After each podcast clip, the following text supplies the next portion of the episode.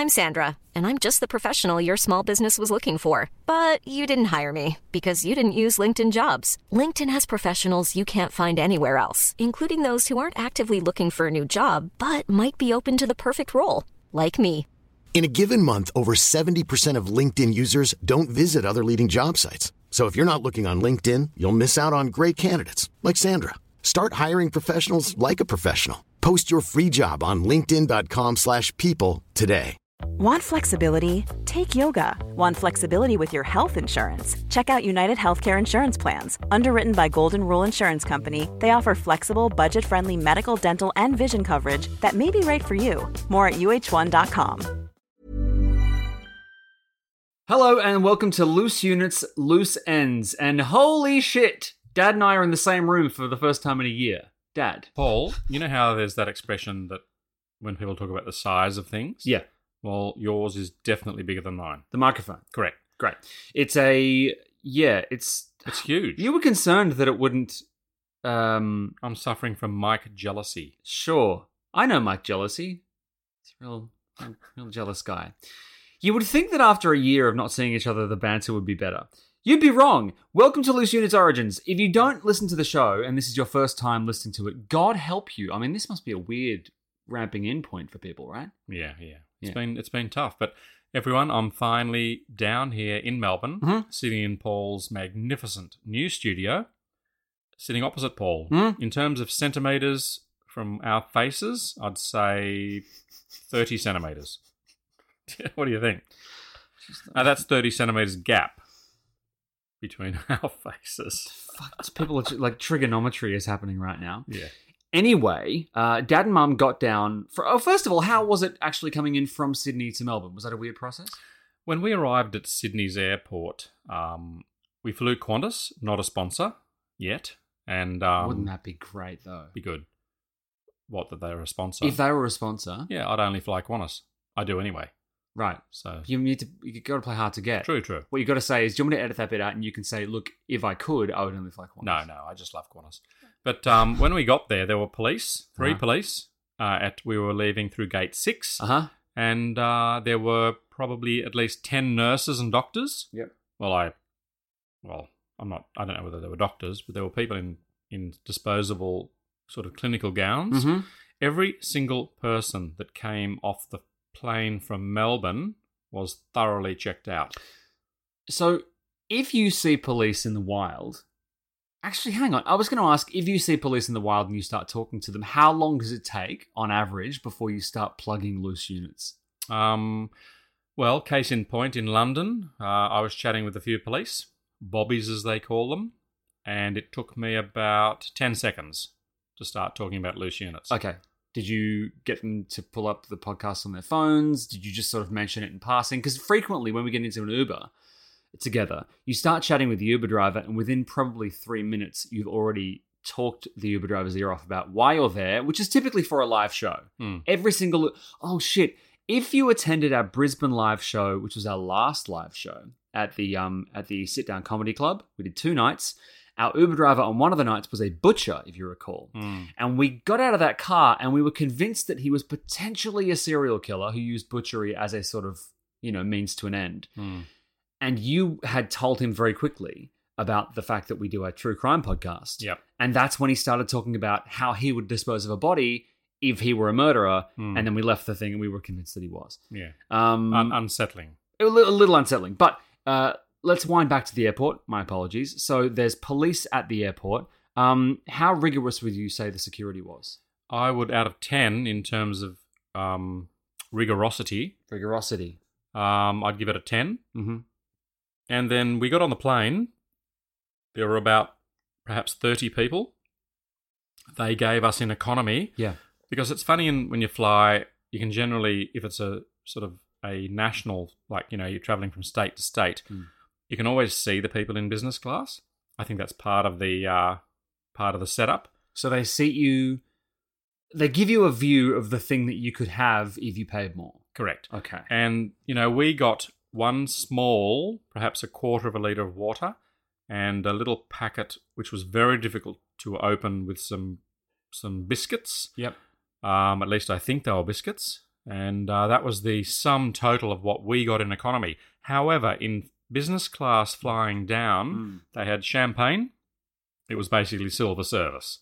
So I was feel, feeling a little bit, you know, but then again, it's a short flight. It's like 90 minutes, yeah. Yeah. So then when we arrived, uh, Christine and I, we were moderately, I, I won't say we were stressed, but we'd, we'd applied for a special permit to Mm. come into Victoria. Mhm. We walked off the plane expecting to be uh, met by lots of medical personnel and, and to go through a fairly rigorous, rigorous sort of question and answer.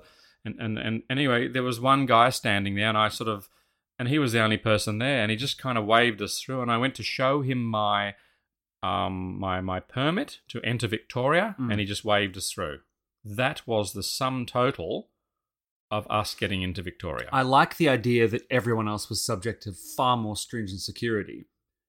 But because everyone at Melbourne Airport and all the cops are such big fans of loose units, they recognized you and they channeled you through to a sort of crowd free area and let you through. Because surely if we're trying to avoid, you know, people who are sick coming in, then we'd need more rigorous security. I don't know. Did you Yeah. feel a bit judgy or did no, you... I just thought it could have been a little bit more, you know. Um, I guess I, I look, I was quite shocked, Paul. To be Okay. honest with you. Okay. But are you happy to be here? Oh, we're stoked. Without giving away where you and Tegan actually live, Yes. Um, it's it's an A grade, fantastic location. It's uh, close to a railway station.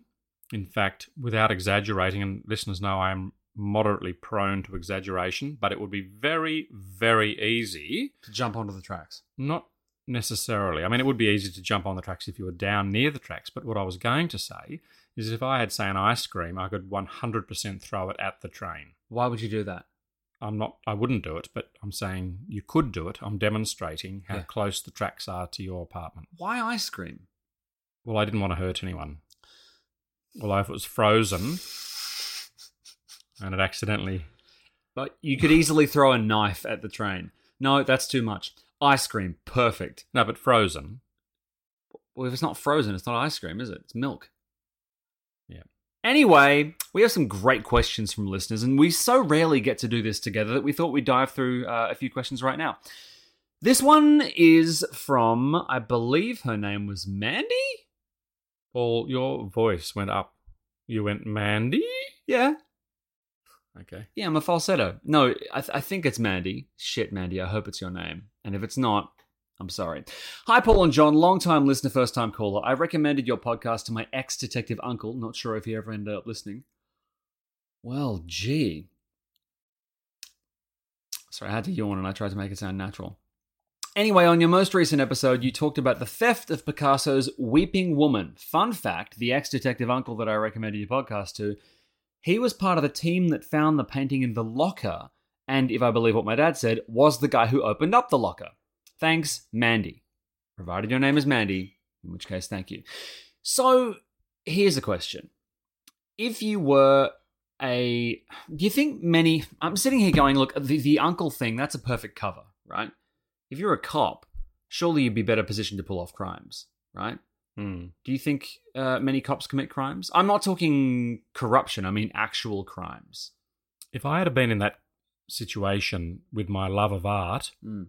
it would have been an extraordinary experience. What I would like to have done would have been perhaps to have borrowed the Picasso Hmm. for at least a few months and had it in my house and admired it and then brought it back.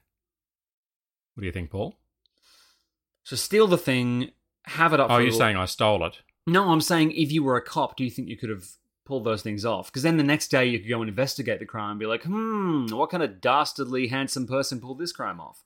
I guess what I'm suggesting is that Mandy's uncle was part of the team that stole the painting. No, definitely not. You don't think so? No, not a chance. Oh. In fact, I dare say that um, on the balance of probabilities, without ruffling too many feathers, um, I think most police um, do the right thing. but it would be a great cover. And we also know that at night time, in particular, quite often women that are driving by themselves have been known to be pulled over by people impersonating police officers. Oh, Mm. as as in the Night Stalker. Yeah, and then you know to um, to then once they pull the person over, uh, approach the car under the guise of being a police officer. Yeah. Mind you, if I got pulled over at night time by a car Um, Well, if you got pulled over by a car, that'd be freaky. yeah, Imagine if a car got out of a car and took a ticket, yeah, that'd be weird. like a smaller car. Hmm. God. Maybe a, maybe a mini drives out of a bus. Stupid. Okay, next question. This one's a whopper. This comes from Mike. Here we go. Hi, Paul and John. First, happy birthday, Paul. 38 is no age. Oh, this was sent back around my birthday. But you know what? It's your birthday now, so I'm going to reframe that. Let me try that again. Hi, Paul and John. Firstly, happy birthday, John. 61 is no age. I just wanted to drop you a line, not only to thank you on the best podcast out there, oh, that's nice, and keeping me entertained, but as someone who lives over the ditch in New Zealand and as an ex British cop of 16 years. Firstly, jandals. Yes, John was right. That is the most stupid name for flip flops, but it is the Kiwi thing. Personally, I'm with you, Paul. They are flip flops, not thongs. How many listeners do you think have strong opinions about the flip flop thong thing? Is that a question to me, Paul? Well, I, I was looking at you and I asked it in a questionly manner. So. Okay, sorry, because I was actually looking over to the right at the computer, which is bringing up a sort of a. Oh yeah, the waveform for the uh, recording. Because for once we're in the studio and we're actually, you know, it's very fascinating. So there are many, many distractions for me, listeners. trains for one. I There's can a, see a train out the window. there's a Lego Millennium Falcon, which is easily three feet long. That's massive. Yep. Uh, should I keep reading the question? Yep. Uh, okay. How many people do you think have strong opinions about the thong flip flops jandals thing? Um, I think it's an Australian New Zealand thing. Have you softened on the issue? No, not not at all. Because I wear thongs. I think you might wear wear jandals. I think jandals is a ridiculous name. Yeah? That's that's coming from an Australian perspective. Do you want to write a memo about it? No, but I look. You know, it's it's um we are fairly entrenched in our uh, whatever the word is. Um, but thong. I mean, if you if you've sort of grown up with a particular uh, word, Mhm. then it becomes a part of your vocabulary. Thank you for that, Einstein. That's uh that's true. There's a, okay. I would love to find out from listeners which words they pronounced wrong for most of their lives because their parents taught them the wrong pronunciation. I fucking love this. Right? You know, you pronounce a word and you go, "Yeah, that's that's how it's pronounced." You know, like um it's not a very common word, but paradigm is a word that I had to say at university. A paradigm is like an established thing, like a, like a, like the normalcy of kind of a thing, right? If you upset the paradigm, you're doing something that subverts and changes the way things are thought about. And I'd seen the word back around early high school, and I pronounced it as paradigm because it's P A R A D I G M. And I got to university and was in front of a class and was reading a really good essay and said paradigm, and the whole room laughed, like laughed their tits I, off. I would not have made that mistake, Paul. Wouldn't you? No, You've you've I- said several words objectively wrongly Mm, on this I don't know, podcast. Paul. Paul, I, I think I've I, I, I don't like correcting you, Yes, you do. but I, twice today in Melbourne, huh. you used words that were not quite right. Can you cite them? I don't recall them, but I just re- recall saying on two occasions today. Yeah. Uh, I have no recollection oh, of the actual here we go. So we're out with Tegan, and uh, we've got this apartment. We have we we have a European style laundry, right? and Dad says, "What do you mean? It's a New York apartment style laundry, right? New York style laundry." I don't speak like that, Paul. No, it doesn't matter what you said. It's the content of what you said. So, Yeah. did you say New York, New York style laundry? New York style laundry. Yeah, and we went, uh, that's not a thing. And so we did some Googling, and it turns out it's not a thing. But then Dad dug up a bunch of old Sydney real estate listings. It turns out it was a thing in Sydney, and I'm thinking maybe Sydney's got something wrong with it. That's a big call, Paul. Yeah, it is. Tegan's dad says, um, Uh, you know, mate. You know, he says if Sydney didn't have its harbour, what would it be? And then he always says, yeah, but it does have the harbour, right? Which is Mm. true. Anyway, let's keep going. Flip flops, thongs, whatever. Oh yes, a Mike goes on to point out that to him, uh, thong is as bad as Americans saying fanny pack, and I'm inclined to agree. You know, a bum bag. Ameri- Yeah. Americans call them fanny packs. Mm. I didn't. I didn't know that. Problem is in England, a fanny means vagina, so it's not really. Anyway, shit, true crime podcast. Let's go. Also, just picking up on the conversation about ticket quotas. A couple of episodes ago, we talked about the notion that uh, traffic cops might actually have quotas to fill. If you recall, Mm, I think yep. a listener basically said, "Look, do they have to fill a Yep, quota?" Yep. Yeah. And you said, as far as you know, no. The message continues. In the UK, when I was policing, and this is Mike talking, which was mostly general duties type policing in a large city, from 1998 to 2014, we had quotas for our tickets, or process as we called it, especially when I was in my two year probation. From memory, I had to give five tickets a week and a number of producers, the form that instructed the motorists to take their docs to the police station within a certain time frame. We even had quotas on certain forms, such as domestic violence report forms, which seems bizarre as we had no idea where we would get them sent on a shift, where we would get sent on a shift. Anyway, the UK certainly had them in some forces and traffic cops. Almost certainly had some form of quota too, as well as great games such as snooker. So they would never target coloured cars in order. That's cute. That's really cute. That's interesting. Yeah. So if you're in the UK, never have a red car. Anyway, cheers and thanks for the great entertainment, Mike. Mike, thanks for that. I'm a little bit sort of, I guess, sad that, and we've had a few other um, people write in, haven't Mm. we, Paul? We've gone through um, a lot of um, emails and messages in the last hour or so, and there Yeah. were quite a few references too, and and, and I'm sure that some of the uh, the correspondence that we read today has come from current uh, serving police officers in Australia Yeah. and and and and every single person that has written in said yes they do have quotas which i find i'm a little bit disappointed because i don't understand why you'd have quotas because you can't actually do policing without writing tickets Isn't it about bringing in as much revenue as possible? i i really if that's the case i'm doubly mortified i hope not Okay. and and, and that that police officer who was in england Mm. Talking about quotas in relation to domestic violence, that seems absolutely bizarre and creepy. I mean, why on earth would that's almost the system saying that we want domestic violence incidents so that the police can go to them? Or alternatively, it's like it seems like the police are maybe going, look, this neighborhood's going to have this much domestic violence. So rather than trying to change the, the, the system or, you know, educate outreach, they're like, look, there's going to be this much domestic violence and you should be hitting this many kind of, you know. Yeah, that that to me is is, is That's quite, grim. that's actually sort of well, Yeah. I, I almost don't know what to say about that. That's great. But look, as far as I'm concerned, if you're not doing your job, then I, I just don't understand the quota thing. I mean, I, I do believe, and, and someone out there may correct me if I'm wrong, but I sincerely believe that parking patrol officers, particularly working for local and municipal councils, definitely have quotas. Um, I've heard of, of certain councils offering a bonus system. So, for example, if you the quota is, shall we pick a number and say, twenty tickets per day? Uh, any more than that, they get a like a profit sharing, right. which is diabolical.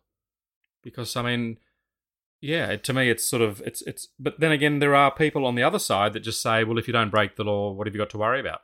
So you know, Yeah, I don't love that approach. no, I mean, no, nor do I. I. I believe the the police forces throughout the world, and and the listeners, I, I just want to share something with you all that you know I don't react very well with negative um, feedback, and I I I was I got to see a very nasty, vicious piece of feedback that was that was sucked out of the system very quickly, thank God. But it was from someone that had a real hatred towards police. And, I, and it really, really disappointed me because I do know, I know it's a tough gig. I know that, like every profession, there are fuckwits out there within these jobs. And, you know, you may say that no matter how you go into the job with what, no matter what sort of your aspirations are, you know, it, let's face it, if, if like, like in loose units, as we're going along on Monday and Tuesdays, um, you know, the, the, the forming of my style of policing came about by wanting to do the opposite Yeah. of my two buddies. Yeah. So, and I know police, I worked with police that worked with fantastic buddies. And that's why in, in the early, the, the formative years, and this uh, ex English police officer, one thing that I did find fascinating was that he, he spoke about a two year probation, which is a long time. Mm, yeah. Um, bearing in mind that they don't carry firearms in England, and nor do they in New Zealand. Oh wait, they don't carry. They don't have guns in New Zealand. Well, they have guns, but they don't wear them like we do here, sort of low slung. You know, like let's face it, in in in Victoria and uh, and New South Wales, Yeah. The police officers, their uh, armaments, their their firearms are highly visible, which I agree with. And if you're going to wear them, they should be visible in terms of being able to get them out really quickly and safely. Yeah. But but New Zealand and uh, and England, you know, the the police on the beat are unarmed. They they have a, a truncheon, I believe, in in England. Uh, you know, they probably have a, a baton in New Zealand. Although someone in New Zealand might like to write in and you know let us know what um you know what they carry with them. I, I do know that if there's a like a, a hostage or an armed situation like the mosque shooting, Mm. you know they can call in um, incredible weaponry pretty quickly. Yeah. But you know that that that takes one down the path of would I, knowing what I know and how I how I learnt and trained to be a police officer here in Sydney in the eighties, I would not have felt comfortable going out on on duty without a gun. Yeah. So it's a whole it's a fascinating sort of rabbit hole really to go down. Do you think um, one idea that's been floated and one thing that keeps coming up is the notion, and it was pi- pitched as a kind of joke, that you and I get our private investigator licenses and go solve a crime? Logistically, would that be something we could do at some point? Perhaps now that we've got a little bit of um, credibility behind us, Yeah. um, and if we could meet people that were prepared to share the evidence Mhm. with us, um, What do you mean? well, we, we would need access to all the notes. But first of all, let's say, let's say we had someone in the uh, Melbourne Police and you know over at Sydney somewhere who had access to that stuff, who were fans of the show and like wanted to kind of support us a little bit. Uh, first of all, do you do you do a TAFE course? Do you apply for a license? Do you do a, like what's the process of actually applying to become a PI? Well, you have to apply because you know I was a fully licensed private investigator. I Yes. got my license And how long were you a PI for? mm, about a year. Did you do much? Not a lot. I, I did a, a very interesting case. Uh, we're an antique dealer. I think we've mentioned this once before. An antique dealer who lived in an old bank. He had this um, one of the rooms um, in his house, which was an old bank, was actually a safe, a walk-in safe, and he had one of the best collections of Japanese tin toys and comic books in the world. Mhm. I mean, he had comics back then that were worth fifty thousand dollars, and some of the comics that he had back then are now worth half a million dollars. He had an incredibly rare Robbie the Robot, which is the most valuable Japanese tin toy robot ever made. Mm. They are literally priceless. And someone broke into his house, Into the safe. into the safe, and, and stole his um, robot and comic book collection. And he approached me and said, Look, John, would I be interested in investigating this case, the theft of this incredible collection? Because the police weren't that interested. And he, he felt um, he actually provided me with the name of a suspect. And Christine and I, we spent days and days sitting off the suspect's house, but we, um, it was all to no avail. Many of us have those stubborn pounds that seem impossible to lose, no matter how good we eat or how hard we work out. My solution is PlushCare. PlushCare is a leading telehealth provider with doctors who are there for you day and night to partner with you in your weight loss journey. They can prescribe FDA-approved weight loss medications like Wegovy and Zepbound for those who qualify. Plus, they accept most insurance plans. To get started, visit plushcare.com slash weight loss. That's plushcare.com slash weight loss. If you thought the only way to get a more defined jawline with natural looking results was through surgery, think again. Juvederm Volux XC is a non surgical injectable gel filler that improves moderate to severe loss of jawline definition and can help you achieve natural looking results with little downtime. Even better, this improved definition lasts up to one year with optimal treatment. No maintenance required. Improve jawline definition for a smooth, sculpted look with Juvederm Volux XC. For important safety information and to find a licensed specialist, visit juvederm.com. That's J U V E D E R M.com. Not for people with severe allergic reactions, allergies to lidocaine, or the proteins used in Juvederm. Common side effects include injection site redness, swelling, pain, tenderness, firmness, lumps, bumps, bruising, discoloration, or itching. There's a risk of unintentional injection into a blood vessel, which can cause vision abnormalities, blindness, stroke, temporary scabs, or scarring. Talk to a licensed specialist to find out if it's right for you. I'm Sandra, and I'm just the professional your small business was looking for. But you didn't hire me because you didn't use LinkedIn jobs. LinkedIn has professionals you can't find anywhere else, including those who aren't actively looking for a new job but might be open to the perfect role, like me.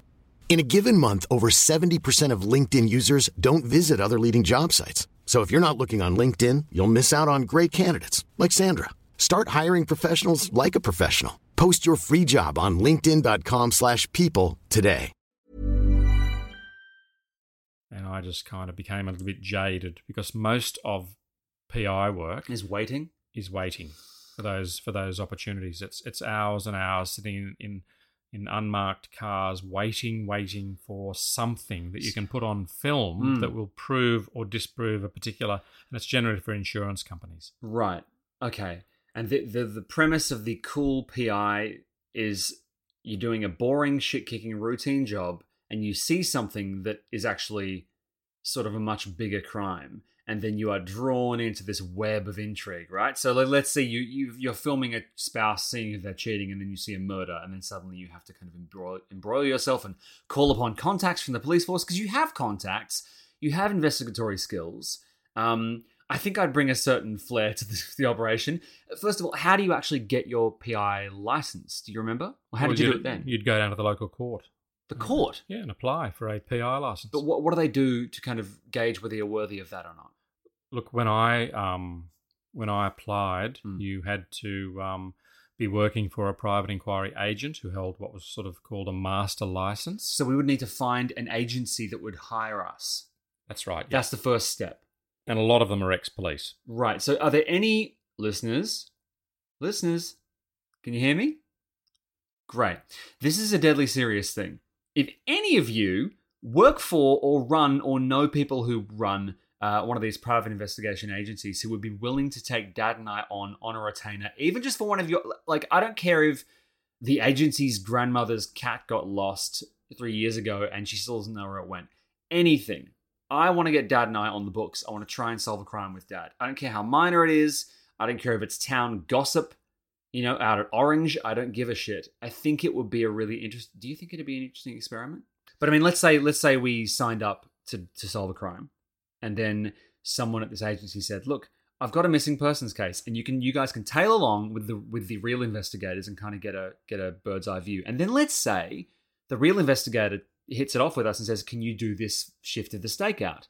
And then let's say we see something really bizarre during the stakeout, and the other guy's not around, and we have to tail someone.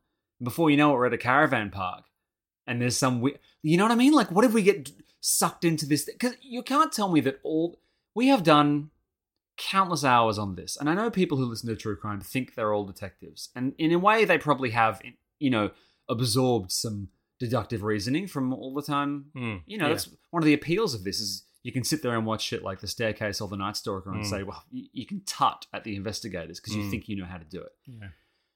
But I mean, it's the same with cooking shows. You watch these people, and sometimes you go, I could probably cook that, and sometimes you probably could. So, what's to lose with you and I kind of taking a punt on some real low stakes case and just seeing what it's like? Because you spent your whole career looking for a partner who you thought complimented you. If there's one thing this show has proven, it is that you and I work well together. We do. That's right. You know? Yep. So why not? I mean, I can't drive. That's a problem. Mm. But you know, I got some moves. Not But dri- you are a backseat driver, Paul. Sure. yes, that's true. But I mean, I, first of all, I think it'd make great content. I think, can you imagine if one of our listeners, a couple of years down the road, said, "Man, someone's gone missing. You know what? I really want to kind of meet the guys from Loose Units, and I need this problem solved. I'm going to kill two birds with one stone, and I'm going to have the boys from Loose Units come over and solve a crime for me." Mm, fascinating. Yeah. Sounds good. Could I wear one of those cool holsters? You wear what you like, Paul. Like ah, book- there'd be nothing in the holsters. like a like a phone? Maybe bananas. Bananas. Yep. Well, holster, singular. Mm. Two bananas in one holster. Yeah, we don't start talking about firearms because that's I don't actually want a gun. I just want the holster. Hmm. You know, you know when you're in the interrogation room and you know it's like five hours into an interrogation, you lean on the table, you're like, "Talk, damn it!" And then you got that kind of your shirt's a little undone, your tie's loosened, and you have that kind of cool holster thing under the, you know, that thing. Paul. You have an incredibly fertile imagination, which wanna is really important. But ninety nine percent of detective work Yeah. is just tedium. Yeah, but I'm the one who edits this podcast. I get tedium. Mm. What if I could edit the pod? Paul, that's not very nice. no, I'm not saying But, that. um, I'm saying I talk to you for an hour, Yeah. and then I have to go and sit there No, I understand. and pull it apart. And, Yeah, you know. But you know, it's like CSI. It's like any any film on TV, any series. You know, they condense a whole crime into fifty minutes. Uh-huh. woe to go, Yep. and it's all. But you don't see any of the, you know, the the the stuff that goes on behind the scenes. Yeah, but no one sees the stuff that goes on behind the scenes of this show. True, true. But I They- mean, you know, look, they get this. They get this free podcast twice yeah, a week. But it's it's not it's not the the essence of it is that it's it's not the most glamorous work, and and you know, with missing people, Yeah. the terrible thing about that is that quite often you're the bearer of bad tidings. okay. I mean, you know, like it's not actually that. And what happens if you find the person? What happens if you and I get a case? We go out into the country in sort of regional Victoria. We track down this person that the family haven't seen in, in you know, they just walked out 10 years ago. Mm. There was an amazing case in New South Wales, and they did a documentary on this guy that had walked out of a, a house, a family, and he was living on the side of the Princes Highway. Have you seen that film? No. It was an Australian story, and they tracked him down, and he just didn't want to go back home, and he loved his life. Now, can you imagine you and I find someone alive, Mm. which is always you know pretty cool, and then you you, you go and we you and I approach them, and we sit with them and we, and we confide, and they they tell us that you know what I'm really really happy in my current situation, and then Mm. you've got to go back and tell the family who've paid you by the by the way Yeah. to do all this hard work. Would we not? Um, we'd have to make a judgment call and go. Do we tell them we couldn't find the guy and Yeah, well, leave, that's that's you know, all woman. or do we tell them, but then also convey that they don't want to be found? Yeah. Hmm, tough, tough, very tough. But call. that's still something as a duo that we could probably come up with better than just you working by yourself.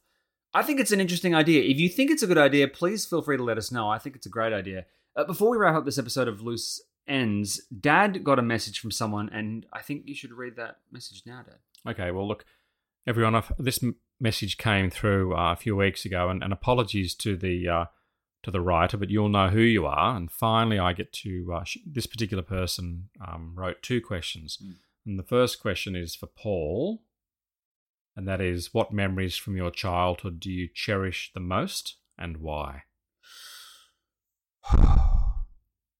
It's really tricky because I wrote about a lot of my memories from my childhood in the books. Um, and childhood is pretty boring, honestly. Oh, yeah, I do. I'm not sure if I've told this story on the show before. But at one point, we had a neighbor who. Do you remember this neighbor who lived near us at the coachman's cottage? And he basically convinced Anthony, my best friend at the time, and I, we were like 13 and 14 at the time. He convinced us that there was this weed on the hill near us that could be boiled up and drank, and you would get very high off it. And we were young and impressionable. He was like, guys, if you want to get really high, you need to try this stuff. And he was young and cool. And with, remember, live around the corner? Mm. Yeah. What was his name? Do you remember his name? No. Kevin, Tim, something like that. Do you know? You do know his name, don't you?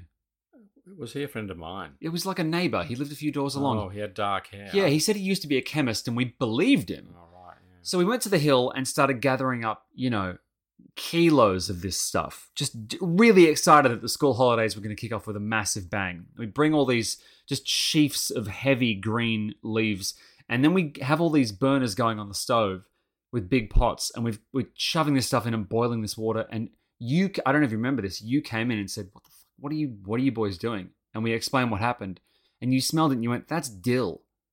You know the seafood I love garnish? dill. Yeah, but you're not going to quaff 16 liters of dill water in the vain hopes. I mean, we were very ill at this point. We was we Mm. were we were cooling it and then drinking this rancid green dill water. Mm. You were a dill. I was a bit of a dill. Most of my childhood seems to have just been a litany of terrible accidents and playing a lot of video games. We had this room at the back of one of our houses where I basically set up this little nest and just played countless hours of video games. Um, anno- annoyingly, most of my fond memories from when I was a kid it was me, you know, with my head buried in a book. You know, we'd go to the beach or the pool, and everyone would be, you know, um, off having fun, and I'd sit in the car for hours reading, you know, big thick fantasy novels, or just kind of, you know, very, Uh, I was very, I was a very insular kid, very yeah, shy. yeah, yeah. But Paul, um, I remember Mum and I used to try and get you to go to the beach when we lived in Manly, Mm. and you would just to get us off your back, yeah. you would run, literally sprint down to the beach. You'd run across the sand, throw your body into the ocean, Uh-huh. and within minutes you were back home and said, There you go, I've done it. and then we wouldn't bother you for at least 24 hours. There were your attempts to actually get me to be an outdoors kid were were pretty funny. Although we did go to um, a lot of the beaches on the northern beaches have massive cliffs on either side, and you can actually, if you want, kind of climb along the, the rocks and the Mm. cliffs between beaches. Well, I'm glad you didn't tell me about that. Oh, you didn't know this? No. So I would go and climb on the rocks. What I was actually doing, we'd go to say um, Harbord, and then I would go to the cliffs and the rocks, and I would basically barefoot climb along the cliffs to the next beach, Oh, that's that's upsetting. and then back. It was Mm. one of my favorite glad things I to didn't do. Know that. Okay, well, look, uh, part two, or the question for me, Uh-huh. is um, John, as a father, what is your proudest moment of Paul and why? Now, I've been giving this a lot of thought, and um, possibly a story that you've all heard, but I'll just sort of re retell it because it's very, um, it left a very sort of strong impression on me, and that was uh, when Paul went to St Paul's Boys' School in Manly and was a was clearly a brilliant, brilliant student. And I can remember in great detail going to the year 10 awards evening, and Paul was miserable and basically hated going to school because of the bullying, etc. A lot of the bullying Paul didn't tell us about, thank God. Um, and they started reading out all the, uh, for, you know, for, for who came first in every single topic subject. So all the the basic subjects for year ten, you won all the medals.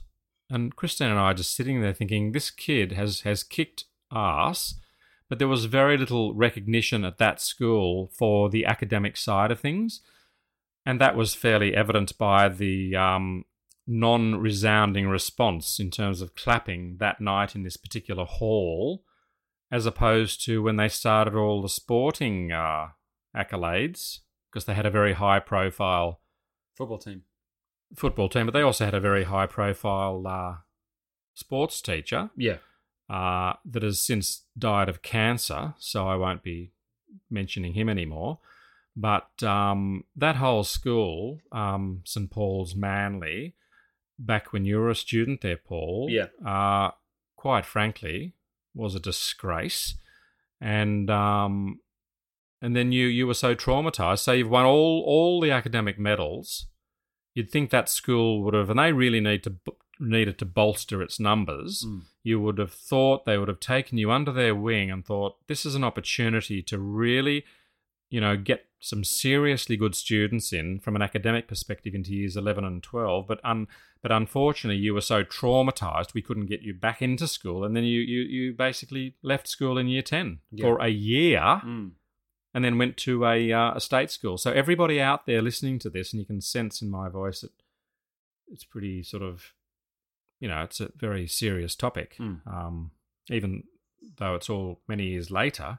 But for, for, for all you wonderful parents out there and, and relatives and uncles and aunts and parents, grandparents, etc., you know, if anyone's battling at school with bullying, um, you know, it's it's it's tough. But never ever underestimate the power of sort of you know relocating and, and talking and, and you know we did go to the school at the time and discuss um, the situation and, and, and they, they, they just were not interested.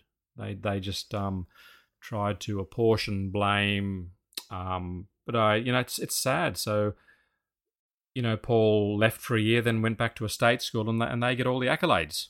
You know the ones that get all the you know all the mentioning Oh, so yeah. Cromer yeah. High was an amazing school. Yeah. Um, so anyway, look, I, I- you know, look, it's you know, that's the question and that's the answer. Hang on, wasn't the question what was your what was your Well, it was that night watching you go up and Oh. getting all the awards. Yeah, yeah, yeah. No, what's interesting is at one point during, I would say around about year nine or 10, I was getting bullied very, very badly.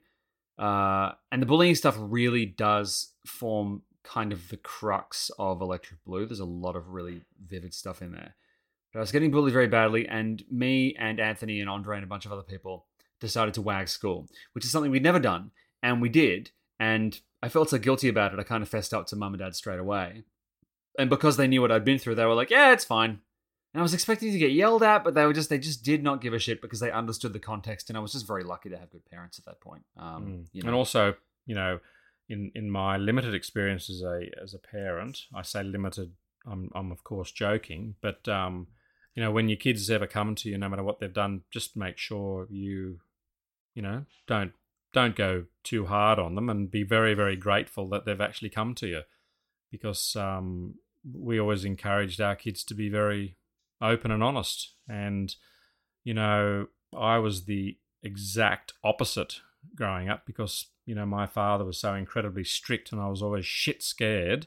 And I was a complete compulsive liar and a bullshit artist to sort of make sure that I never got into trouble but you you get into trouble other ways but yeah I had a massive problem with um, telling the truth. I did a stand up show at the Comedy Festival back in about 2016 called Tell Me Lies, and it was basically about my problem being a compulsive liar. It was kind of a very creative brain combined with a very bored brain, combined with the ADHD, combined with, you know, just trying to find excuses because I was quite lazy and all kinds of other stuff. I think I inherited your tendency to kind of, you know, um, bullshit a lot. Oh, it's Tegan Higginbotham, everybody. Hi, sorry. Uh, sorry. just grabbing. Some, no, no, you come say hi. You gotta go. She's got to go. I'm going to keep this in because I think it's organic and it's important. Um, Tegan's off to do a voiceover gig. Anyway, everyone, um, I'm not sure if that show finished somewhere good. I definitely didn't finish somewhere bad. I mean, I would. I'd be very curious as to if any of our listeners have any stories about St. Paul's in Manly or any recollections of that place, or if anyone goes there now and is actually wants to go, hey, actually, it's really good now. They've kind of sorted their shit out, which would be very comforting, frankly, to hear that stuff. But either way, um, Dad, it's really nice to have you and Mum down. yeah it's amazing it's weird sitting opposite you Paul Yeah. um it's kind of it's it's because we've we haven't worked like this in Mm. a year that's 12 months folks Yeah. that's a lot of podcasts so i'm sort of sitting with paul looking at his incredibly bright shirt and um i can hear the train i can see the train out the window We are very close, yeah. yeah and uh, i can actually see people sitting down individuals in individual seats on the train I wonder how many of them are listening to Loose Units right now. Anyway, listen, I really everyone, I love I love Melbourne. For those of you, I mean if you want to come to a city that is so different to Sydney, Mm. come to Melbourne. And for those overseas that haven't been to Australia, Melbourne is fantastic. Um, I love it. It's got we went out for dinner last night. It was it was one of the great um dining experiences, mainly seafood. Yeah, it was Matilda one five nine. Again, this episode is not sponsored by Melbourne or by Matilda, but honestly, it's been such a great few days. We did the, you know, we, it's it's been really wonderful. Mm. Um, Mum and Dad are going to be here for a few more days, uh, but hopefully this is the first of many trips, and hopefully Dad and I can get back to doing live shows pretty soon. Um, but either way, next week we're going to get back to you know normal episodes. Dad revealed something bizarre last night at dinner. He revealed that he worked in VKG for a few years in the uh, basically radio room, taking all the really intense traumatic calls, and he's got all these other stories he's never told from that era. So we're going to get him to kind of pull some of those out of the bag, and things are going to get pretty exciting. So thank you so much for listening to this very strange, very live episode of Loose Units, and we will see you next week. Dad, you know what to do. Bye bye. Bye bye. Cheerio. Bu- Wonderful. Thank you. Bye bye. Cheerio. Say bye bye. Bye bye. Bye. Bye bye. Flexibility is great. That's why there's yoga. Flexibility for your insurance coverage is great too. That's why there's United Healthcare Insurance Plans. Underwritten by Golden Rule Insurance Company, United Healthcare Insurance Plans offer flexible, budget friendly coverage for medical, vision, dental, and more. One of these plans may be right for you if you're, say, between jobs, coming off your parents' plan, turning a side hustle into a full hustle, or even missed open enrollment. Want more flexibility? Find out more about United Healthcare Insurance Plans at uh1.com. Flexibility is great. That's why there's yoga. Flexibility for your insurance coverage is great too. That's why there's United Healthcare Insurance Plans. Underwritten by Golden Rule Insurance Company, United Healthcare Insurance Plans offer flexible, budget friendly coverage for medical, vision, dental, and more. One of these plans may be right for you if you're, say, between jobs, coming off your parents' plan, turning a side hustle into a full hustle, or even missed open enrollment. Want more flexibility? Find out more about United Healthcare Insurance Plans at uh1.com. Planning for your next trip? Elevate your travel style with Quince. Quince has all the jet setting essentials you'll want for your next getaway, like European linen, premium luggage options, buttery soft Italian leather bags, and so much more. And is all priced at 50 to 80% less than similar brands. Plus, Quince only works with factories that use safe and ethical manufacturing practices. Pack your bags with high-quality essentials you'll be wearing for vacations to come with Quince. Go to quince.com slash pack for free shipping and 365-day returns.